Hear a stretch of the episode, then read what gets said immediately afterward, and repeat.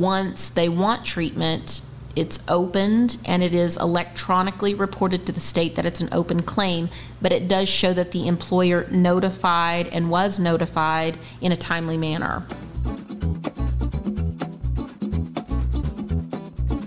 You're listening to OMAG All Access, a podcast about all things affecting municipalities in Oklahoma. Hosted by OMAG General Counsel Susie Paulson. Hi, Jill. How are you today? I'm good. Good. Um, so we're going to talk a little bit about uh, today about just workers' compensation. You know, in a nutshell, um, for the listeners out there who um, maybe don't know a lot about workers' compensation and and how OMAG handles claims. I mean, I think we're going to talk pretty generically about the the process, um, but I thought it was important to have you come as um, a representative from CBR. Um, for the listeners out there, CBR adjusts all of our workers' comp OMAG claims, and they're actually uh, located in the OMAG building. So we have access to them and can have conversations with them about issues in our cities, and they keep us up to, up to date on what some of the, the trends are with uh, workplace accidents. But Jill, why don't you just um, tell me a little bit about your background and what you do at CBR and how long, how long you've been working OMAG claims? I have worked for CBR for going on 14 years. I've been a claims adjuster 25 years. Um, I'm the uh, claims manager here at OMAG. I've been here for almost two and a half years, specifically at OMAG. Um, it's that was my first real into the city claims. I normally handled um, Department of Corrections. Before that, county claims, um, school claims. So it's been a transition. Yeah. Um, sounds like all public sector, though. Yes. Yeah. Um, and how many uh, adjusters do you oversee here at OMAG? I oversee four here at OMAG and three at the other office. Okay. Um, so just just for the listeners and some background, do you guys have a system or um, a process for assigning claims internally? So does each city or member have their own adjuster? How does this work? They do. Um, we the adjusters that are currently here, we've assigned them based on the alphabet, actually, um, where one adjuster may handle three because they're heavily populated as far as claims versus 14 different, you know, alphabetical letters based on those don't require or they don't they're not heavily saturated. So um, but each town will have their own adjuster that handles the incident only, medical only, lost time litigated. Okay.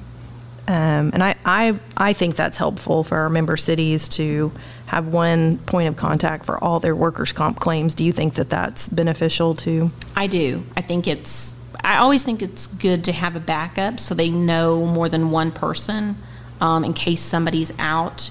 A lot of them call me if they're out, that's usually the point of contact is me. But just to have somebody that they're familiar with that they can call and ask questions if they need to, or have somebody look up some information for them, um, it's always good to have more than one point of contact for them. Good. Um, I know at OMAG we value relationships a lot, and so I think um, you know having the same adjuster and backup are are, are good for that relationship building. Um, so to get into to workers' comp just a little bit, um, what who does workers' comp cover? Can you just briefly explain, just generally speaking, um, who who's covered by workers' compensation? Um, in OMAG specifically, um, you have volunteer firefighters, you have reserve police officers, um, all city workers, anybody that's a paid employee, either full or part time, seasonal as well. We find that a lot in the smaller towns that have um, pools. You know, they'll hire, they'll hire a um, high school kid to work the pool. They're covered because they're seasonal um, or landscape or anything like that. Um, there are volunteer um, outside of fire and police. Usually they'll call us to verify if they're covered previous to letting them do something. And we verify that information with OMAG prior to saying they're a covered employee or not a covered employee, um, which is helpful for us to be in-house to be able to ask those questions as far as their policy. Um, Elected officials are covered, um, but for specific things, if they're out there acting as an elect, you know, the official, if they've gone to a um, seminar, that's usually when we see a, a claim. I can say all the years I've been here, I've not seen any of those claims. So um, we always get a legal opinion previous to letting them know if it's covered or not covered. Okay, and so you, you're open to members calling you anytime they might have a question about who's covered? Okay, and that's always a good idea. And if there's ever a question, I know you guys will sometimes come and ask the attorneys at OMAG or your uh, uh, workers' comp defense attorneys as well. Right, and I always tell them up front, I, I don't know the answer, but I will get the answer. Um, I would, I never want to give them the wrong information, um, so I'd rather go ask and verify. Okay, um, so now let's talk about what is covered by the Workers' Compensation Act. That's broad, but it is any injury that occurs or arises out of and in the course of employment. Um, not all not all claims are. Um, if they're on a personal mission, um, the coming and going rule is very cloudy. I should back up. Every incident and injury should be reported, whether they feel like it's an admitted claim or not. So knowing about every incident helps multiple people. It helps the safety guys um, know where the injuries are occurring so they kind of get an idea of the risk that's out there. N- Number one. Number two, um, if if it's a personal mission, in the course of the investigation, we'll ask the questions um, to determine if it falls within or is in their job description. Usually, we used to say that anything that the employer derives a benefit, that kind of fell into the, the definition. And that's not always the case. Um, so it's cloudy, but it's any injury that occurs um, while they're at work. That does not cover everything. Everybody has the assumption that, oh, it happened at work, it's covered. That is not correct. Um, it's only if they're in the course of their job. So um, we, we deny, um, unfortunately, um, we let them know why we're denying it. We usually call the employer first to let them know why we're doing it um, because they don't understand. And we try to explain the situation of just because it occurred there or while they're at work doesn't mean that they're responsible for it. So we have a lot of them that are, I was just walking, as an example. I was just walking and my knee gave out. You were doing nothing. That was related to your job. That was a personal health issue. So in situations like that, we, in the investigation process, we get their previous medical history, um, which is required um, if you question a claim. We have to go and ask for their um, PCP records anytime they might have been in a hospital to verify that they didn't have any pre-existing issue um, because those type claims cost the cities or our insureds a lot of money collectively. So you don't only look at, um, you look at the cost of medical, you look at the cost of lost time, you look at the, t- the cost of what it's going to be to settle the claim. So a simple knee injury, policy-wise, um, those are $20,000 plus. A total knee is anywhere from 35 to 55,000. A back surgery um, is anywhere from 50 to 150,000. And so when you look at it in terms of what you're spending, you have to be very careful that you're not paying for something that didn't happen at work or that you're not responsible for. So we always ask for um, past medical just to verify. That doesn't mean that they can't be injured and aggravate a pre-existing condition, but you want to make sure that what we pay for um, through their policy, they're responsible for. Okay, and so, I mean, what, what might be some of those questions you would ask to determine if it happened within the course and scope? In the initial investigation, they will ask them, have you ever had any previous injury to this body part before?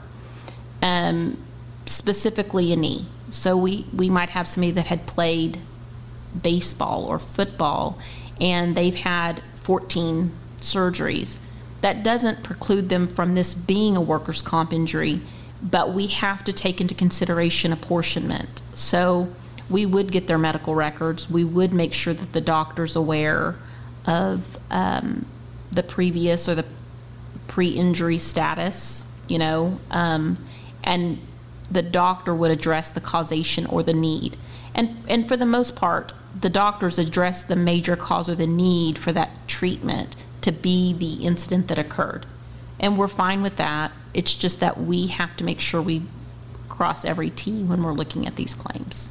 Okay. Um, and so, what are the types of compensation that an employee receives um, as a result of a workers' comp claim? So, if the injury is reported timely, um, the employer has the first right to choose the medical. So, we always say that that's their first, you know, the first responder.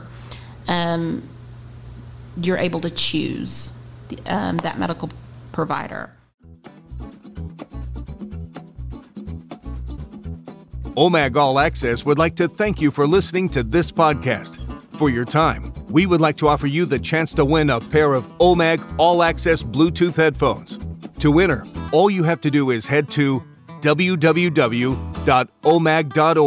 forward slash all access and click on the corresponding image at the top of the screen. The password for each episode will change, so make sure you are always up to date on the newest episode of OMAG All Access by subscribing with your favorite podcast app. The password for this episode is Worker. Follow the directions on the giveaway page and you will be entered. Good luck. Um, so one, they're entitled to medical benefit. So we would pay for the medical and any outside referral for diagnostic, um, physical therapy, prescription, um, the medical appointments, mileage if it's more than 20 miles round trip. Uh, we would pay mileage at the um, standard rate, which changes. So I don't like to specifically say what it is. we get notifications of changes. Um, so then, if they are taken off work, they're entitled to what's called temporary total disability. The first three days are non compensable. It's not work days, it's calendar days. So if they get injured on Thursday, the date of injury is not included in the three day waiting period. If they've um, earned any money, if they came in, they worked one hour, the date of injury does not you know account for the three days. So it would be the next day, which would be a Friday, Saturday, Sunday. TTD would start Monday. So we take into calendar day versus work days, and there's a lot of people that um, they get a little confused about that. But um, if they're TTD, they get released, no surgery. That's the only benefit they are entitled to. If they are injured that requires surgical intervention, they're going to be at the very end, once they're released, they're going to be entitled to permanent partial disability, which is based on the AMA sixth edition. We send, we request it either from the treating doctor or we get a rating doctor depending on how many body parts are injured. Um, and we ask them to um, evaluate based on the medical specifically. There's no pain and suffering in workers' comp. It is specifically for um, anatomical abnormality. That's what it's for. They were given the lost time benefit for the time they're off, so that's not included as far as for settlement. We don't take those things into account, we just take into account the disability associated. Um, in some instances, there are um, injuries that occur that don't allow an employee to go back to work, maybe permanent restrictions, and the employer cannot accommodate.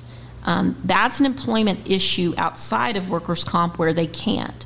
Once they notify us that they can't come back with those permanent restrictions, the injured worker could be entitled to vocational rehabilitation.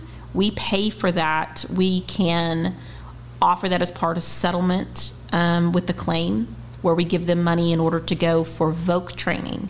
Um, we don't pay for college education, however, we would pay for voc retraining.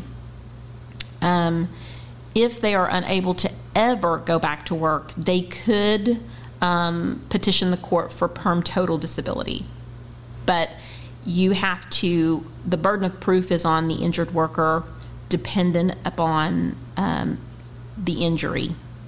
Um, and that's normally only with an attorney. Those are not benefits that we just offer. Just flow from a claim. Yeah. Yeah. Um, so now that we kind of know who and what, um, how does um, an injured worker file a workers' comp claim? The, I would say, first of all, at some point when they go to work for the employer, they would have been given some sort of instruction if they're ever hurt at work, um, who they would report their injury to initially. Um, most of the time, it's supervisor. So it's up to the supervisor to then turn it in to whomever um, for the city fills out the paperwork HR, city clerk. Um, we have some that are the treasurer and city clerk. Um, whoever that appointed person is, the supervisor would come in and request a Form 2. The Form 2 is filled out by the, only by the um, party that's, that's formally the one that reports. It cannot be filled out by the injured worker itself. So, an example, if it's a, a fire chief and he gets injured and he normally files for um, the other firefighters, he cannot file the Form 2 for himself. He has to go above himself, whether it's the city manager or the person in general that might report, and he would have to have them fill out the Form 2. They can't sign it themselves. So it has to be the representative for that particular insured.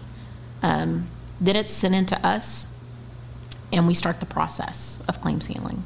Okay, so then it would be assigned to the appropriate adjuster. Yes. And um, how long does that process take? I know it's a wide range, but just generically speaking. they when we get the um, so they technically everything is um, going toward which is going to be required by the court to be um, reported online. Everything's going to go to online reporting. Right now we still get a range of form 2s and first report of injuries which are reported online. Um, we ha- normally will get those downloaded within if it's in the morning we get it by the afternoon. It's assigned to the adjuster by the afternoon.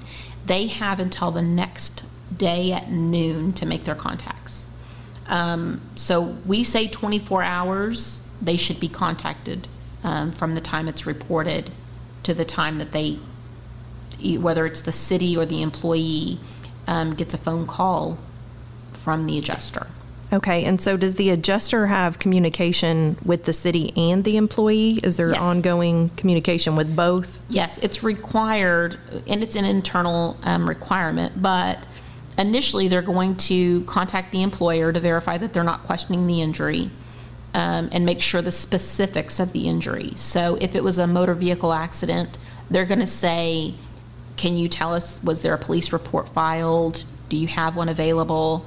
Um, Then they'll follow up. Now, sometimes it always, you know, if we can't get hold of the person with the city first, we'll go ahead and call the employee. Um, And they ask the questions per the Form 2, how did your injury occur? Did you go for treatment? Have you ever injured those body parts before? Um, that's i mean that's where it starts and then it's a requirement that we stay in contact and update the employer after the medical appointments so we get a return to work slip we're going to call them and say are you able to accommodate so if there's restrictions we have to verify if the employer can accommodate if they cannot accommodate that's when benefits would um, come into the scenario. Um, but we have to stay in contact with them based on every um, off work slip that they get, whether there's restrictions or they're TTD. Okay, okay. Um, so I think that's a pretty good overall, um, you know, um, statement about how, who, what, where, when, you know, the whole workers' comp thing works. Um, you know, can you give us just a, or the listeners, um, you know, f- three or four things that could possibly help, you know, uh, moving forward with a workers' compensation claim? Are there, are there some things that are always helpful to you as the adjuster to get to get things going in the right direction and timely and efficient? Well, the the most important thing is that it's filed timely.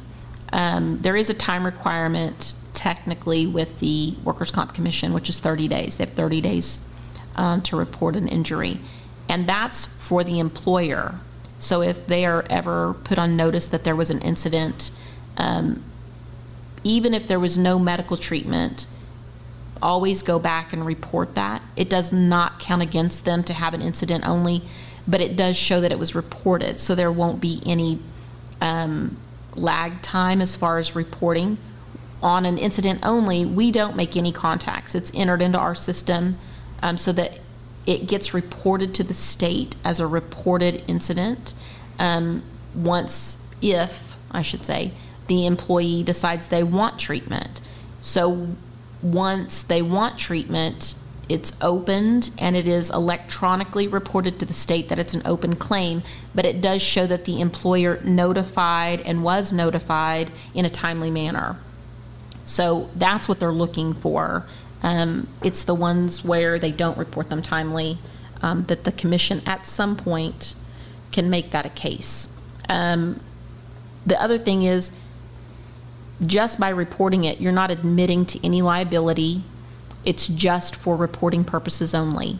Um, but the communication between um, CBR, OMAG, and the insureds is that that's the key to getting everything moving in the right direction. So I'm going to say timely filing or contacting um, OMAG or CBR about an injury is the most important. Um, and then just keeping everything um, documented from when it gets reported. Normally, we request for um, wage records. Um, so those are impor- those are the other important keys. Is that we have to report the wages, and that's reported electronically to the state, um, and we'll get errors technically, um, which will say we have nothing and so we have to collect those. Those are the two most important timely documents that we ask for. Um, everything else, you know, it's not time derived, it's more of a as we need it, we can ask for it, but those are the two most important things. Okay. Um, well, I think that's a, a good overview of workers' comp. Thanks for talking with us today. And, and again, for our listeners, if you have any questions about workers' comp or even a claim that's in the process, um, or, or what to do when the employee reaches MMI, medical maximum improvement, and what do you do with that employee on the employment side? I know that um, you guys get those questions a lot, so Yes. of course, um, Monica and I are always welcome, you know, happy to help in that situation. But okay, thank you. Thank you. We hope you can take something away from this podcast that will help your city or town. You can find more information about OMAG on our website at www.omag.org or on our Facebook page. Thanks for listening. If you have questions or ideas for a podcast topic, please send them to allaccess at omag.org. On the next episode of OMAG All Access. It always thrills me to be able to just, you know, uh, accept a, a grant, get it approved, and get that money out to the cities as soon as possible. This episode is copyright OMAG 2021 under the Creative Commons 4.0 Attribution, Non Commercial, Non Derivatives International License. For more information, please visit creativecommons.org.